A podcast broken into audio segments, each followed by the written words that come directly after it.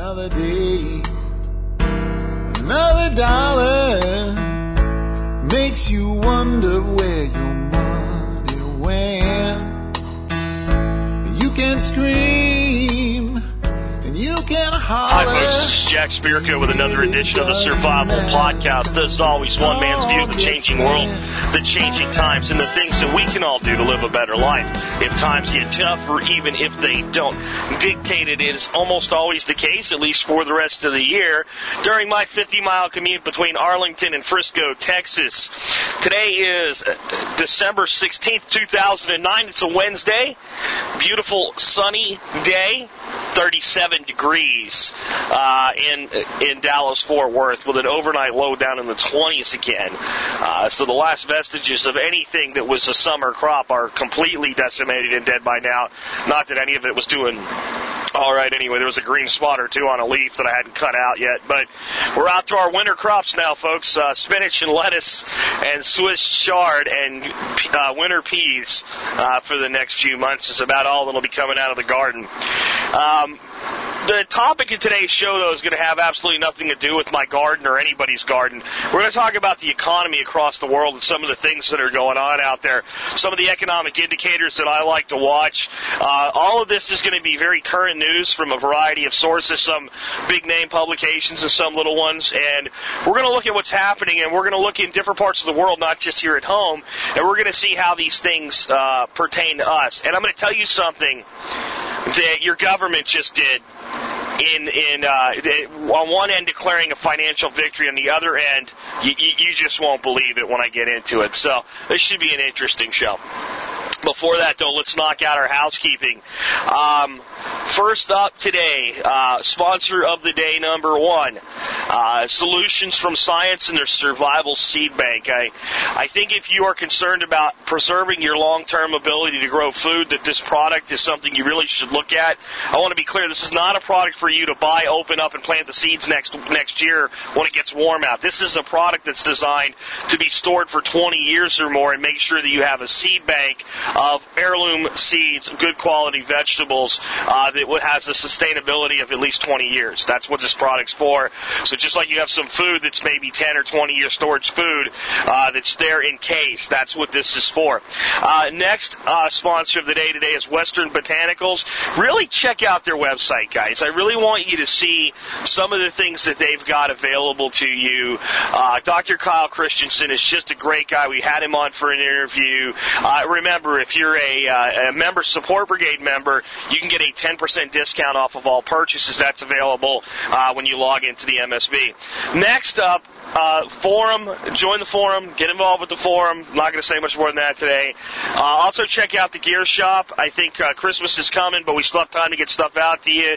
The T-shirts are awesome, and the challenge coins are awesome. Unfortunately, you can't get the challenge coins by Christmas time. They'll uh, they'll be coming later in the year. Uh, actually, later next year, early February, they'll ship. But the T-shirts, we ship those right now, so check them out. Consider joining the Member Support Brigade. I just mentioned one of the benefits is 10% discount on all purchases from Western Botanicals. It's also 10% off of Ron Hood's DVDs at survival.com. Uh, there's discounts for terraprints.com, which is a really cool product I think you should check out. There's a ton of discounts, ton of e-publications, about $150 worth of value from day one. Cost to support the show, 20 cents an episode. Five bucks a, a, week, a month or uh, $50 a year. It's up to you. All right, so with that, let's get on into the uh, show. I, I want to take you back in time a little bit. If you're a new listener, you can go back and find this, or you can just trust me on this. I've said on quite a few shows in the past that one of the most dangerous things that can happen in the United States economy right now is its recovery. People think I'm crazy when I say that because they don't understand it. Uh, recovery is the beginning of the next depression. It really is. What happens during an economic recovery is prices go up on everything. You have widespread inflation, but if it's held in check into the single digits uh, for the first maybe year or two of it, it doesn't look like an inflation and a bad thing. It looks like a recovery and a good thing.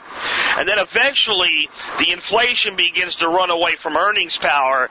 And then what you have is inflated prices across the board, business models built on those inflated prices, real estate markets built on those inflated prices. And when the money stops getting spent because people don't have it anymore, everything falls out from under the bottom and you get a big crash.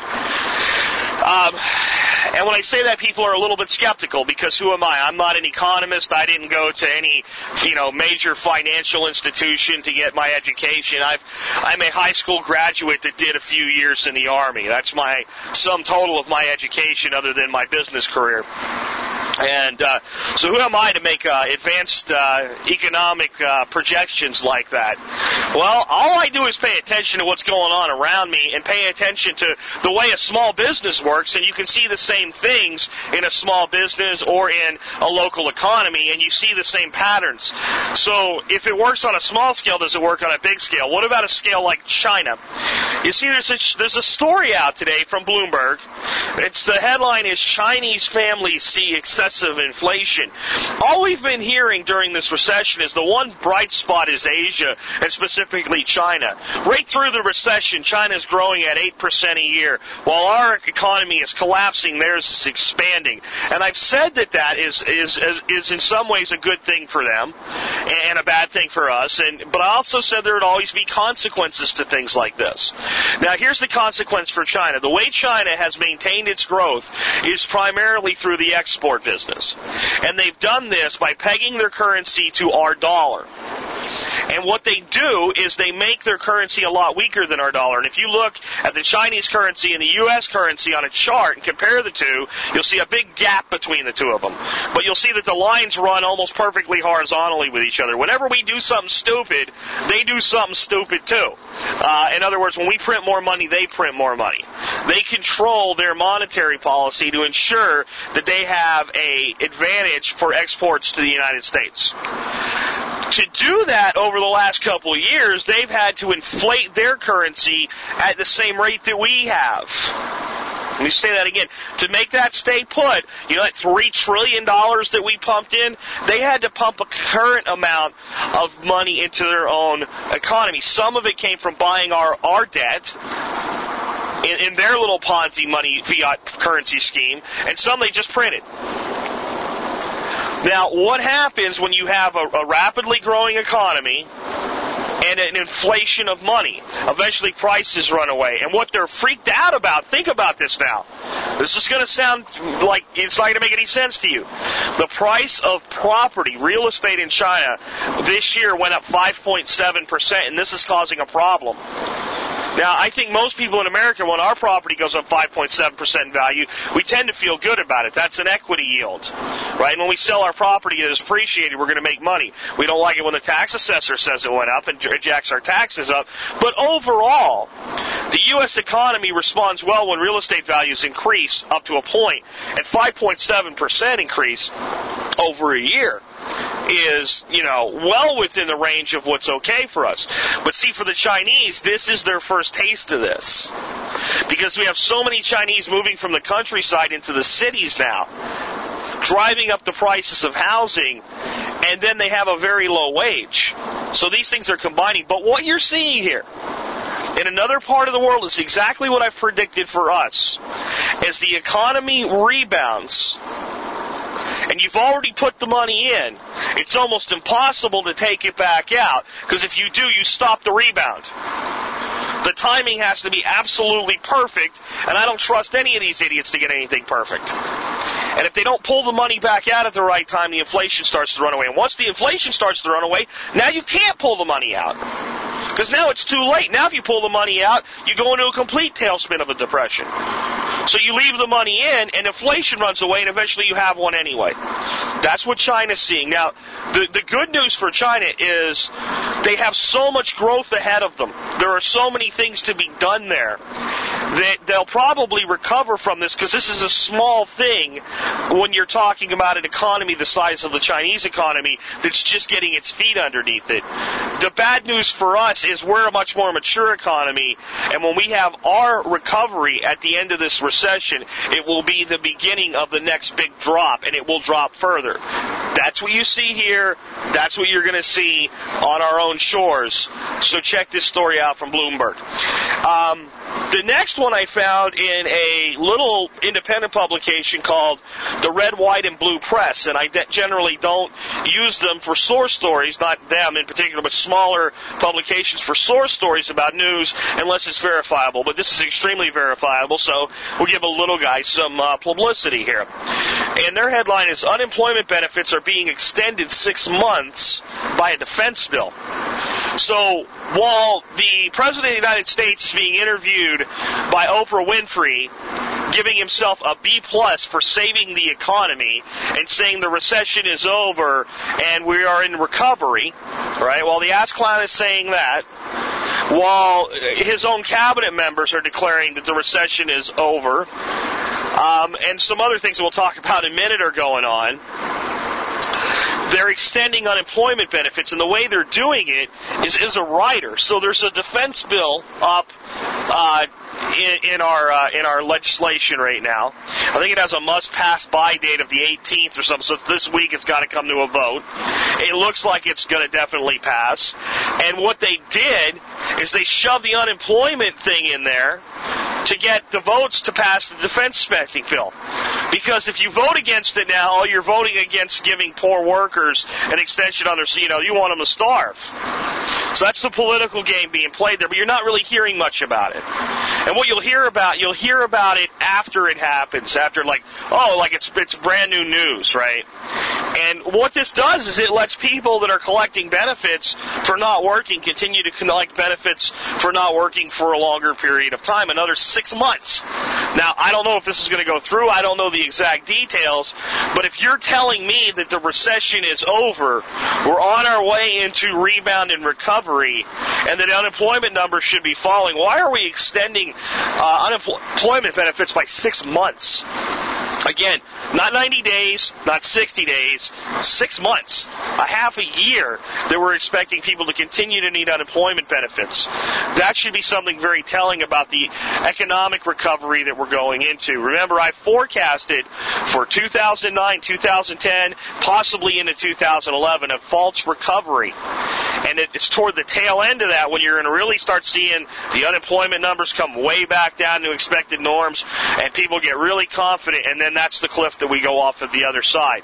These are the first legs of that, and due to the fact that it's a false recovery, you're not seeing the jobs come back.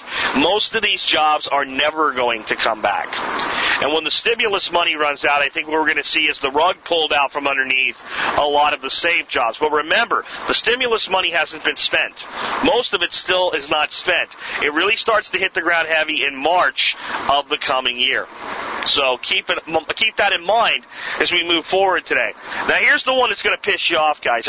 If this doesn't piss you off, I have to ask you if you care at all what the government does with your tax dollars and with your money and what kind of deals go on behind closed doors. This one is unbelievable. Remember that TARP money that uh, prior ass clown and the and the present ass clown both were really in favor of giving to the banks, you know, like Citibank. That that TARP money, that those 700, 800 billion dollars of our money that bailed out the banks, and that big chunk of it, several hundred billion, that went to uh, Citibank, Citigroup. And remember how, with much fanfare, the ass clown announced to us uh, a couple weeks ago that Citibank was going to pay the money back, and we were going to make a profit, and that you know we wouldn't use it to pay off the debt. We could now do more programs and build bigger government and use it for things like expanding uh, government programs, and how great that was. Yeah, Here, here's how this works. Um, under TARP, when the bank took the money, they got a bunch of tax breaks while they had the money. And then they were supposed to, once the money was repaid, and the government walks away and stops controlling the bank, and the bank goes back into complete private hands, right? The bank is supposed to go back to paying those taxes. right? And those taxes, of course, they're paid every single year that there's a profit, over and over and over again. So this is revenue back to us, the taxpayers. I guess not really us, the taxpayers, but revenue to the government. And if it doesn't come from Citibank, it has to come from you and me. Somebody's going to pay it because the government's going to fund their programs. But what the Obama administration did, very quietly, and this is a story in the Washington Post was make a deal with Citigroup. They would pay the money back, but the government would allow them to retain the tax breaks indefinitely. So this is billions of dollars a year in taxes that Citigroup will now not pay because they're getting the same break they were as part of the thing that was supposed to save them, even though they've now made billions in profits, got enough money to pay the money back. So why would this happen? Because Citigroup knew they could get it done because Barack Obama, Obama is desperate to say, see, it's working and get that money back. And now that they have that money back, instead of giving it to us, the taxpayers, by paying the freaking debt or reducing our tax burden, it's going to go to expand government. That allowed the Obama administration to get their hands on this money quickly under the auspices of it was spent anyway. Now we're going to, now it's going to do double duty. It's already saved the economy. Now we're going to use it to grow the economy. Isn't that great? We're recycling this money that was already there. But the cost is a huge loss to the American uh, tax revenue system. Citigroup will save billions and billions and billions of dollars long term in this deal. So we fattened the profits for the banks on both ends. We gave them our money at no interest. We let them run their own show. We let them profit to the tune of billions of dollars. Give us the money back. Keep the tax breaks and go on about their merry farting way. Ain't that nice? And Obama's got your back. Remember, he's going to take care of Main Street, not Wall Street. The days of the big bankers are are done. So, you're gonna love the next story, guys. Alright? Remember, that one was from the Washington Post. Verified story. The deal went down. Billions of dollars in tax breaks extended to Citigroup in return for paying the money that they had to pay back anyway. Well, Obama got up on his high horse and the the the legislature just passed and threw on his desk a financial um, what is the word I'm looking for? Um, financial overhaul bill.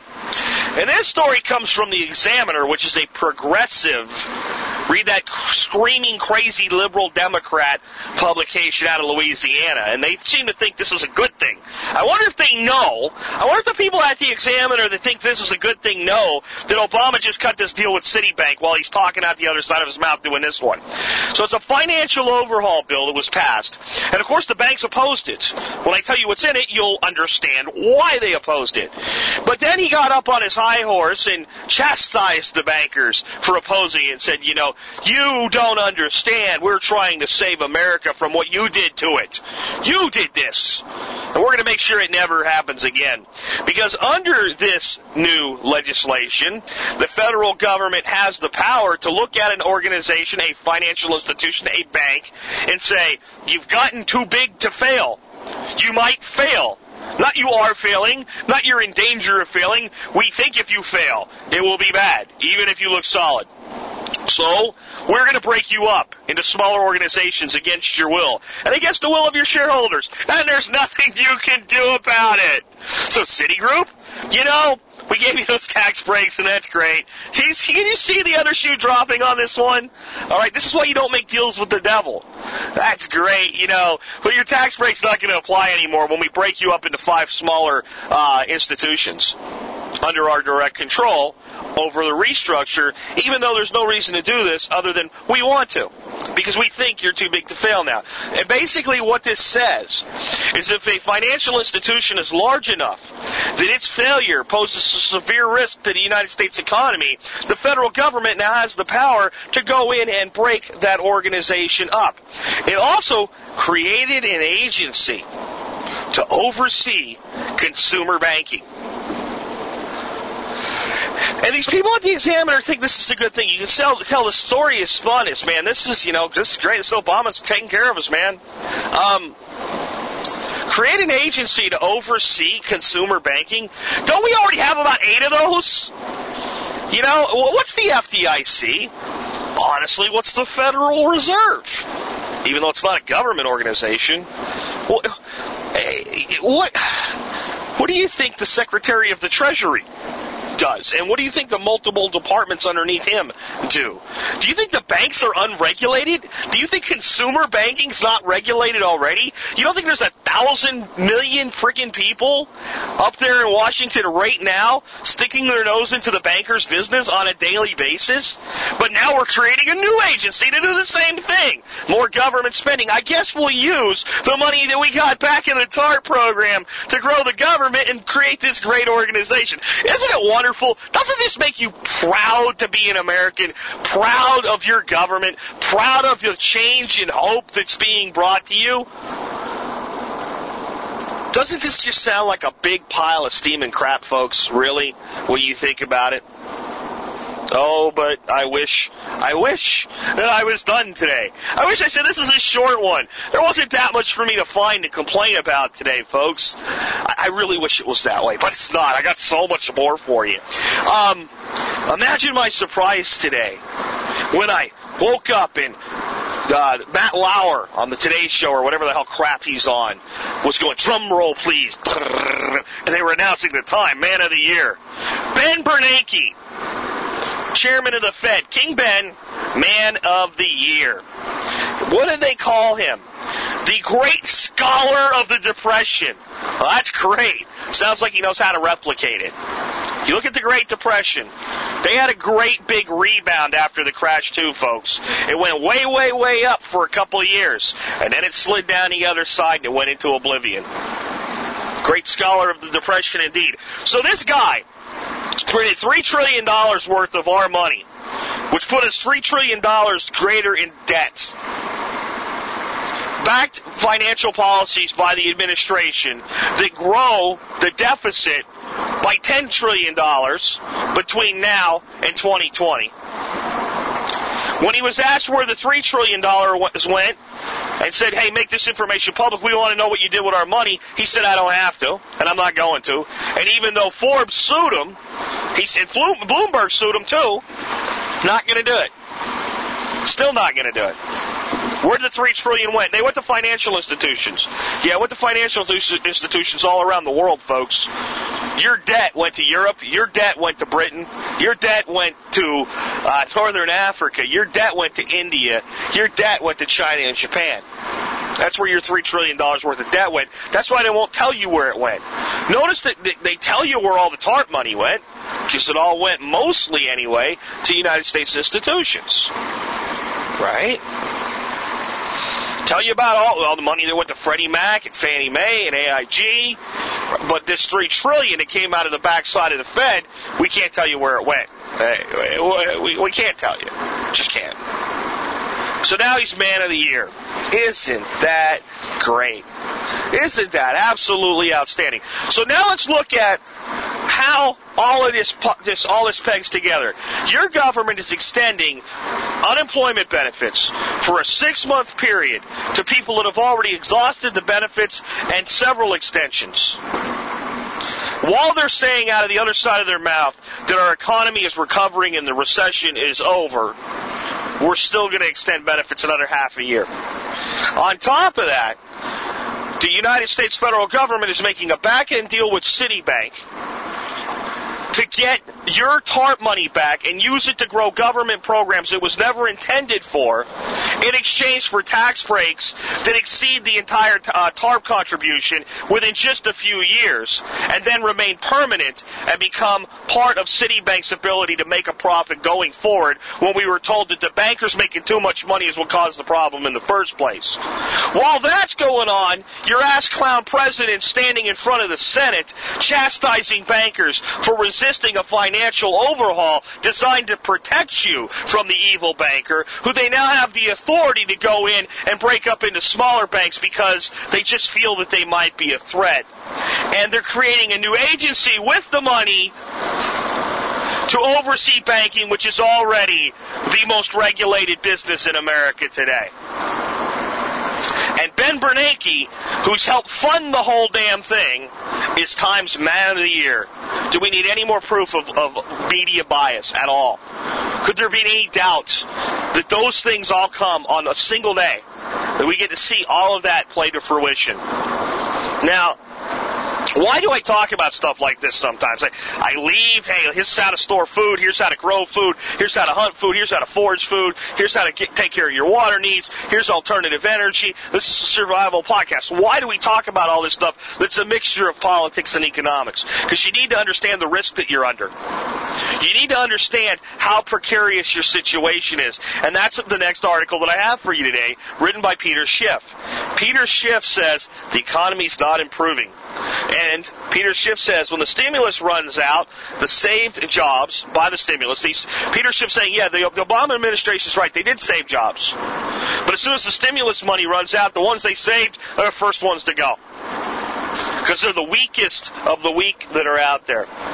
He also said that one of the things that the ass clown and his minions are putting in front of us, Peter Schiff didn't call the ass clown and his minions. I call them the ass clown and minions. But Peter Schiff said the ass clown and the minions are putting in front of us the growth of GDP as an indicator of strong economic recovery. Now, I've understood the voodoo behind the GDP for a long time, but I've never heard it put quite so easy to understand as Peter Schiff put it in this article. He said to use the GDP to judge the economic success of a nation is like judging the economic success of an individual based on how expensive his watch, his car, and his house are that he has debt against.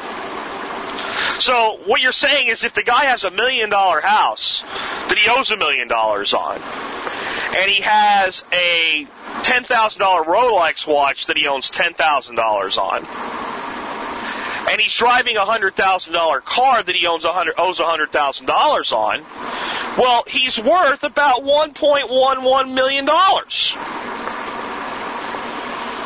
he has $1.11 million in debt. And what Schiff is saying is that factored into the GDP is the growth of the money supply which is the growth of our debt. So when they say the GDP is moving upwards, all they're saying is our debt increased. So your ass clown government goes into an inflationary money policy, keeping interest rates artificially low and pumping millions and millions and trillions of dollars into your economy. They pass it around to the banker buddies that are supposedly against and passing stiff legislation about so they have the power to go break them up now while they're giving them tax tax breaks on the back end to recoup the money that they created out of thin air in the first place all of the money is additional debt. They put the debt up on the wall and say, see, we're growing again. This is why we're doomed. This is why there cannot be a true recovery. This is why Peter Schiff is right. Now, Peter Schiff, Gerald Celente, all these futurists, all these economists that, that, that look at these things rationally are forecasting something way different from me, though. They're saying this can't be sustained through the next year. This is this is this is craziness. See, I don't buy that. These people are good at their manipulation. And the money is going to flow all through 2010. Let me tell you something else that I don't think these people are aware of. Uh, and, and there's probably more of this type of thing getting ready to happen that's going to stir a lot of perceived uh, improvement in growth in the United States. Right now, the cellular networks right?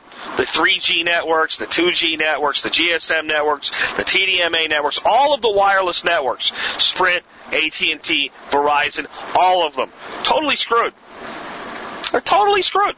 They're being held together proverbially with duct tape. I know. One of the companies that I work with is a, is deeply involved in the planning and the management of uh, networks. I can't say which with with whom, but with major carriers globally. Another company that I work with provides labor to those companies to build new, do build outs, to put up new towers, to put in new equipment and things. Well, here's what's happening. Every provider is being crippled. Their networks are being crippled. Verizon too, for all of their bad mouthing about AT&T. AT&T's woes are right straight from the iPhone, folks. AT&T has the iPhone is a blessing and a curse.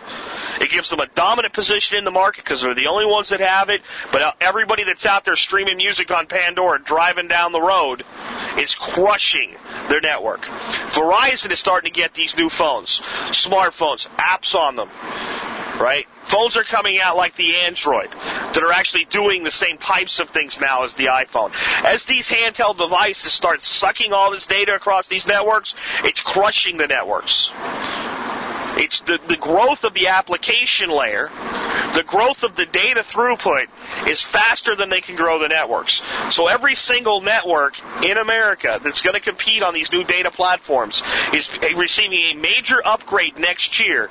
Most of them to a technology called LTE, which is going to be billions and billions of dollars spent on hardware, on labor, on city permits, and all of that money is going to get spent and it's going to impact their profit negatively at first. It has to, but they're screwed. It's like a city that has to put new roads in. They got to do it or they're doomed. So the money's going to get spent, and it's going to flow into the economy at the exact same time that the ass clown's second half of his stimulus is going to dump in in early 2010. 2010 is going to look decent. It's not going to look great. It's not going to have the stock market gains that we had in 2009 because these gains were artificial. You look for a gain in the neighborhood of 10% next year. Do you look for jobs to start coming back a little bit as more and more people go back to work toward the second half of the year, right about the time of the election? Look for every Democrat to be singing the praises of economic recovery in the midterm elections. I don't know if the people will buy it or not. I don't care what you vote for. I'm telling you, don't believe it when it happens. Don't believe it when it happens. Don't buy into it. Don't fall for it. Don't do it. Don't decide that happy days are here again and we're on another seven year run. It's not going to happen. When you see it come back, exactly the way that I'm telling you now, remember I told you it was coming back and stay conservative, not in your politics, but in your investing and your asset allocation. People are going to get hurt more this time around than they got hurt last time around. More than you can imagine. When this thing comes back, the band is going to play, the media is going to go into a virtual masturbation about it because they want their prince to succeed. And they're going to convince people. And when people are convinced, and cheap money's still out there, and it will be, the credits, the credits loosened up, and people can get a hold of money and go deeper in debt, it's going to flow. And when people that have been out of work for a year get a decent job paying a decent wage, instead of paying off their debt, they're going to reward themselves for how much hardship they went in, and they're going to spend that money. And that's what we're going to deal with. And what's looming over all of our heads, long term globally, that nobody wants to talk about? Food shortages. Food shortages that are going to interplay with this economic condition and cause massive problems. Massive problems. I'm not saying that we're going to be having riots for food in the street in three years. I think when people say stuff like that, they're idiots. They don't know what the hell they're talking about because when you start putting hard timelines on things, you're saying that you know more than you do. But eventually, we have to get to a point where these two worlds collide.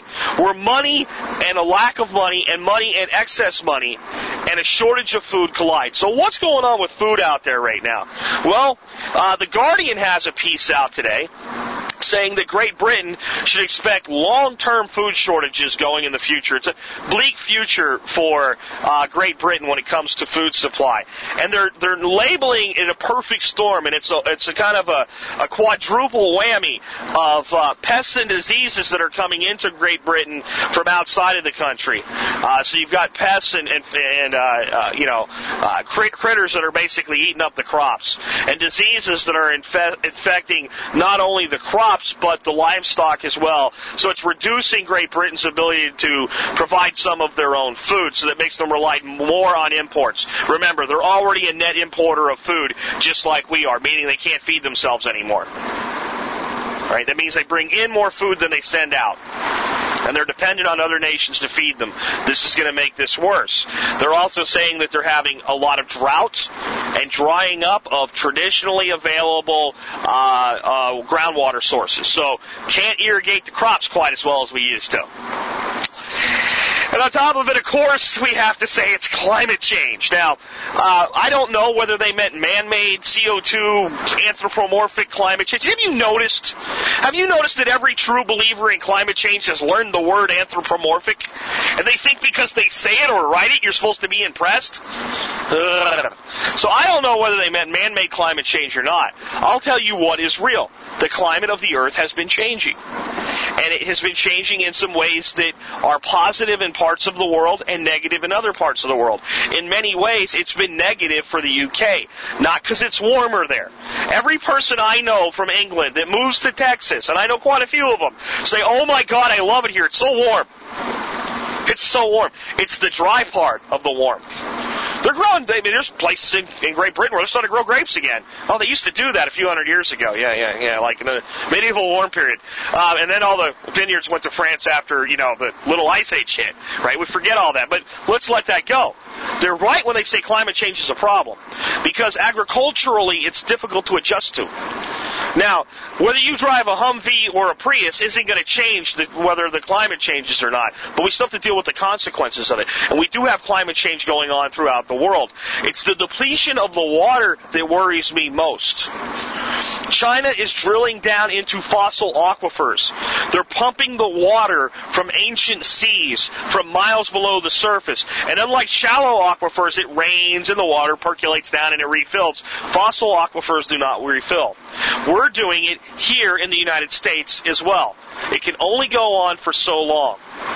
So there's in Great Britain food shortages being forecast, and nobody wants to admit it, but we're doing the same things here. On top of this, our, our, our agricultural practices are salting our earth. Our, our, our farmlands are turning into salted desert. Ask the Australians; they'll tell you how bad it is down there. They now have water in their swamps that's almost as salty as the seawater, miles and miles inland. And that's not about global warming and climate change and CO2. It's about irresponsible irrigation practices. Just continuing to water land and water it and water it without rebuilding the organic components so that the salts down in the earth are brought to the surface and then they run off. And then what is the solution? We'll pump the salt water to the sea. So we're getting rid of the rest of the water that we have because we've salted the earth. That's what we're doing. And tie in one more for you. Now, people will say, well, the Indians have been starving, you know, all through history. You can remember people having famines and starvation in India. Why should we care about India? Because India is not the, the India of today is not the India of 1965 that you remember. India today is a global economic power. They are growing more rapidly than the United States, even when we were still growing before our recession. They are becoming one of the most powerful nations economically in the world as part of the BRIC alliance. Okay? Which is Brazil, Russia, India, and China. They're part of that block. There's over a billion people there. They have nuclear weapons. It's an advanced socialist government. A fairly tame socialist government by some standards, but a socialist government with a billion plus people. Isn't that great? Well, they're having a hard time feeding those billion people this year due to grain shortages. Now, they've had two bad years of grain production in India. So they're relying on imports as well. But they were smart The Indian government was smart. They put together a great big stockpile of grains, and they have enough to get through the next year with without having a major crisis. But in spite of that, the price of grain in India has gone up 19%. Price of grain in India has gone up 19%, which of course drives up the price of every other thing on the store and the grocery shelf. Uh, for the people that do eat meat in certain parts of the uh, the country, you feed the animals grain, so the price of meat goes up. Cereals contain grain, they go up. Bread contains grain, the bread goes up. You got it? So the price of food in India this year has gone up 19% or more. Why? Because of food shortages. You think they're going to let their people starve? Or do you think they might cut back a little bit going forward on, you know, the food that they export to places like, I don't know, the United States of America? This is a crisis everywhere in the world. The ability to produce food is not increasing at the rate the population is. And every new mouth has to be fed. So we get into a point where the people that say it's a eugenics program and they're going to wipe down the population of the earth and wipe us out, to a degree they might be right. Whether it's intent, intended or not won't matter. When there's not enough food to feed everybody, people get to die. That's how it works. That's where we're headed. In big, strong countries like the United States, we'll see massive increases in the price of food, but we'll still probably be able to get enough food to keep most people fed. But the poorer nations in the world will be extorted. And all I'm asking you is how long before they decide enough? Get out. And they start fighting back. And can we afford warfare with countries like that? Will we have international support of warfare with a country simply because we want their food? War for oil is unpopular enough. How about war to steal food? But make no mistake about it, nations will go to war for food. It's happened a lot in the history of the world. There's been a hell of a lot more wars fought over food than fought over oil, than fought over money, directly anyway, than fought over gold, than fought over the salt mines, you name it. Money is one thing, food is a completely different thing. If you do not have the ability to feed yourself, you die. If you are in power and the people you are in power over do not have the ability to feed themselves, they will turn on you, and no matter how strong you think your military apparatus around you is, they will tear you out of your little house and they will kill you in the streets. Ask Marie Antoinette. When people are hungry, they will not submit to government rule unless it feeds them. So nations will fight wars over food. They will fight wars over the ability to produce food. They will try to keep other nations, and this is what we do, in enough debt so that they're forced to grow the big giant cash crops of wheat and barley and things like that that we can import and keep our, our, our entire population living on gruel. So what do you do about all this? You do what I've been telling you to do for years. You make sure that you don't buy into the bullshit economic recovery, and if you want to put some money in the stock market, that's okay. I've done it this year. Made some money on it. Take your freaking profits. When when you have profits at 30% on something, take your profits. Take your profits. If you want to make 10% a year, you just covered it for three years, and you can have safety. And if during those three years you make three, four percent a year, you've done you've done good enough for four. With complete safety, take your profits. Own some gold. Have the ability to produce your own food. Have the ability to, to, to, to produce your own water. I don't care if it's with a well. I don't care if it's with a rain catch. I don't care if it's with filtration. Have the ability to provide some of your own energy. Energy is going to get damn expensive, folks. Have some food stored up. If you have 30 days even of food stored up, in addition to what normally flows through your house, you can get through most food crises that will come your way. Even 30 days is, is sufficient to get you through most of them. I'm comfortable, a lot more comfortable with about 180 days. My friend James Talmage Stevens thinks that's not enough. He says a year. We can disagree on that. But what we'll agree with is you're better off with 30 days than zero. Have some food stored up. Don't listen to the people on the TV set. They are not your friends. They're not looking to take care of you. And even if you're a liberal and you like liberalism and you like progressivism, you still don't listen to those people. They're not your friends. It's in the tank as they are for the administration you think you love, that administration is not your friend either. There is no difference in the government that we see today than the government we had a year and a half ago. They're doing the same things. Their governments today are taking care of the big industries and the big banks right now at your expense. I've just shown it to you. Don't trust them. And when they tell you that it's over and they tell you that it's happy days are here again, do not believe them. It doesn't mean that you don't participate in the false recovery to some degree. It doesn't mean that you don't ben- benefit from it, but it means that you understand what it is and you have exit strategies planned for any place that you put your money. That when the signal comes, you have a quick and expedient way to get it out. Don't put all your money into your retirement account. Biggest lie told to the American people in the history of the earth. Plain and simple. That one is going to get so many people hurt in the next 10 years when they have to wait 20 years to get to their money and it's tied up. That's hurt so many people right now that we're just ready to start taking money out and now they have to stay in the workforce and they can't do it because their portfolios went in half overnight. And even with a 30% recovery, if you first lost half, you're still down about 40%. Go work that math and figure it out. You know, this great recovery of the market, it hasn't come back at the rate that it went down.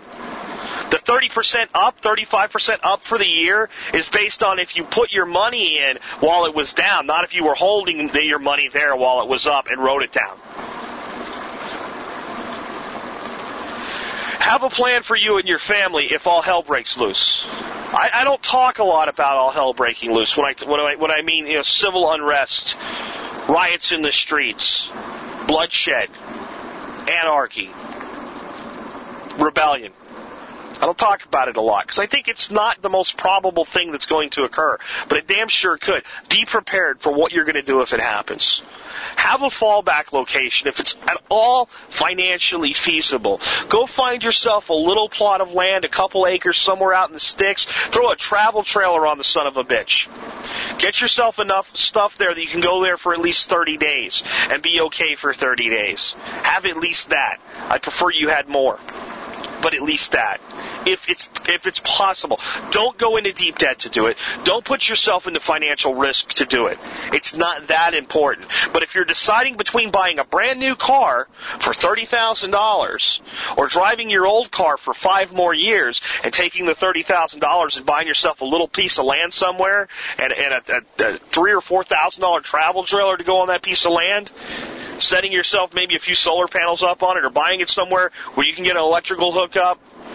Maybe over those years putting a well in or finding something with a creek on it or something like that already and creating a little sustainable fallback location for yourself, that's a better place for your money. The very worst thing that'll happen, I'll be completely wrong, the economy will rebound, the bands will play for real, the economy will rage, everything will get better. You will have stayed diversified in your investments, which means you'll benefit anyway. And that little piece of land that's a fallback location, its value will appreciate like crazy because real estate goes up when when the economy goes up. So if I'm completely wrong, that little safe haven becomes a nice little piece of rural property that you can sell off to somebody that wants to build their dream home there when you decided that Jack was crazy or you can use it as a deer camp and hand it down to your family. One way or another, it's a stable, safe investment. Rural property is a great investment. It hasn't even declined when everything else fell apart. I've been shopping for it continuously. I'm always shopping for rural real estate. Even if I'm not going to buy, I'm always looking at the price, what's available, where can I find it, and I'm telling you right now, the land in places like that has not come down hardly at all even though your neighbor's house may have cut in half in value and caused your house to cut in half in value. Five acres out in the out in the in the, in the you know kind of a rural area somewhere, it's come down two or three percent maybe if you're lucky, maybe. Why? There's stability in that type of investment. It has real underlying value. It's not a tenth of an acre that's taken up over half of its space by a house that was put together with sticks in three weeks under a mass building project and then called a McMansion because it looked pretty on the outside. And it really hadn't built half as good as a house built in 1955 was. It's real. It has tangible value. It has the ability to produce. Put your assets there. That's the place to put your money. Trust me. It's a no-lose proposition. As long as you can afford it. Please don't do this if you can't afford it. Have a garden plant trees, plant bushes, plant vines, plant things that will produce food for you over and over and over again with minimal care. Practice permaculture. If you have room for it and it makes sense and it fits your lifestyle, get some small livestock. Even a small flock of chickens can provide you protein on a daily basis. Learn to grow food that they'll eat. Don't feed them chicken feed. That's not renewable. You can't grow chicken feed. If you feed them chicken feed, feed it as a supplement. Learn how to grow things. Learn what waste products are good to feed your chickens. They'll pretty much eat anything you will. So the lettuce that's a little bit wilted, feed that to your chickens. Feed your chickens from things you can produce as much as possible. The more land you have, the more you can feed your chickens with what you grow. Now, if you want to run meat, chickens, you know, as a primary source of meat, a chicken a week, it's it's really difficult to do, honestly, without a lot of land. But if you want a small a small flock that produces mostly eggs for you, you occasionally let a brood raise up, and you occasionally, you know, maybe it's maybe it's 12 chickens a year or something that you're uh, that you're using for meat or something like that. You can almost almost on on a couple acres provide them everything they need from the land that they're on, and the supplemental feed is very minimal. So just stock some extra in case you can't get it. But make sure that you stay diversified. All of these things I'm talking about, you have to see them as investments. You do this, and then all of these things that, that I talk about today that should make the average American scared, and instead of scared, it just puts them into denial. They bury their head in the sand like an ostrich. I say most Americans have their head so deep in the sand, if they inhaled, they drowned on sand. Their lungs would fill with it. That's how head, how deep their head is. You're aware, but you don't have to be afraid. You do those things, you can get through just about anything. The American people, at our core, are strong. We're resilient people. We might have been enslaved by debt. We might have had generation upon generation try to shelter the next generation from the hardships of the previous one. To the generation now has no idea what hardship really is. They think if their iPod is discharged, they're in hardship. They think if their internet goes down for a day, that's hardship. They think they have a right to things that are not rights. Like internet access. They think that's a right. They, a lot of them, I think, think that's in the Constitution. they think they have an iPod and internet amendment in the Constitution. They have no idea. But that's who we still are at our core. It's there, it's just sleeping. I want you to awaken it in yourself. I want you to awaken it in the people around you. And I want you to believe enough in yourself and your own capabilities to not ever take these actions because you're afraid. I want you to take them because they empower you and because they liberate you. That's what this is really all about. Modern survivalism is a lot of people like to throw that term around now as though it was their idea. Modern survivalism is about liberty more than anything else. If you don't create liberty, it doesn't really matter. Like I've said, you can feed a prisoner well. He's still in prison. It doesn't really help anything. You know, I guess the biggest thing that that I can tell you is realize the power that you have to shape and sculpt your own life and never forget it. Never for a minute underestimate it. There's a reality here. We can be mad at the government and I told you some things today that should make you mad. Only because I want you to understand reality. But what I really want you to understand is none of that stuff affects you as much as the things that you do, the actions that you take, and more importantly, the internal voice that's going on your head on a daily basis. If that voice speaks to you in a, a voice of scarcity and fear, then you will have a life of scarcity and fear. If that voice speaks to you in empowerment, and sustainability and abundance, then that's what you'll have. You will write your own path through life. And I know that sounds a little bit like a motivational speaker thing or some kind of spiritual thing or whatever. I don't care what your belief system is. That is a law of the, of, of, of humanity. The, the things that people focus on, it doesn't matter whether you believe they're drawn to you or not. You create them for yourself. If you live in a world where you think there's not enough, you'll never have enough. If you live in a world where you think you can't fix a problem, you'll never fix your problems. But if you live in a world where you know that you control your own destiny and that you have control over your own problems, then you can make an impact for yourself. And that's what really matters. And if you do that, then you shape your life the way you want, even if everything else goes to hell around you. Is that overly optimistic? No, because throughout history, in the times of the greatest tragedies, there's been people that have done it. And if they did it, you can do it too. We can learn from history, not just what not to do, but what we should do. They always say that history shows us the mistakes of the past so that we won't repeat them. They should focus on the fact that if you study history properly, it shows you the effective things that were done in the past, specifically so that we can repeat them and we can learn from them and we don't put off prior wisdom is just a bunch of old fools, which I think is what the, the, the education system and the media is trying to turn our founding fathers into today. A bunch of old, old fools. They weren't old fools. They believed in the ideal that is, Amer- that is America, just like I do. And all I'm saying is that ideal is more about your spirit and your heart than anything anybody does up in Washington, D.C. So live the life you want now. That's a great way to live. That's what I've been talking to you about for years. This has been Jack Spirko with another edition of the Survival Podcast, helping you figure out how to live that better life if times get tough, or even if they don't. You can scream and you can holler. It really doesn't matter all gets spent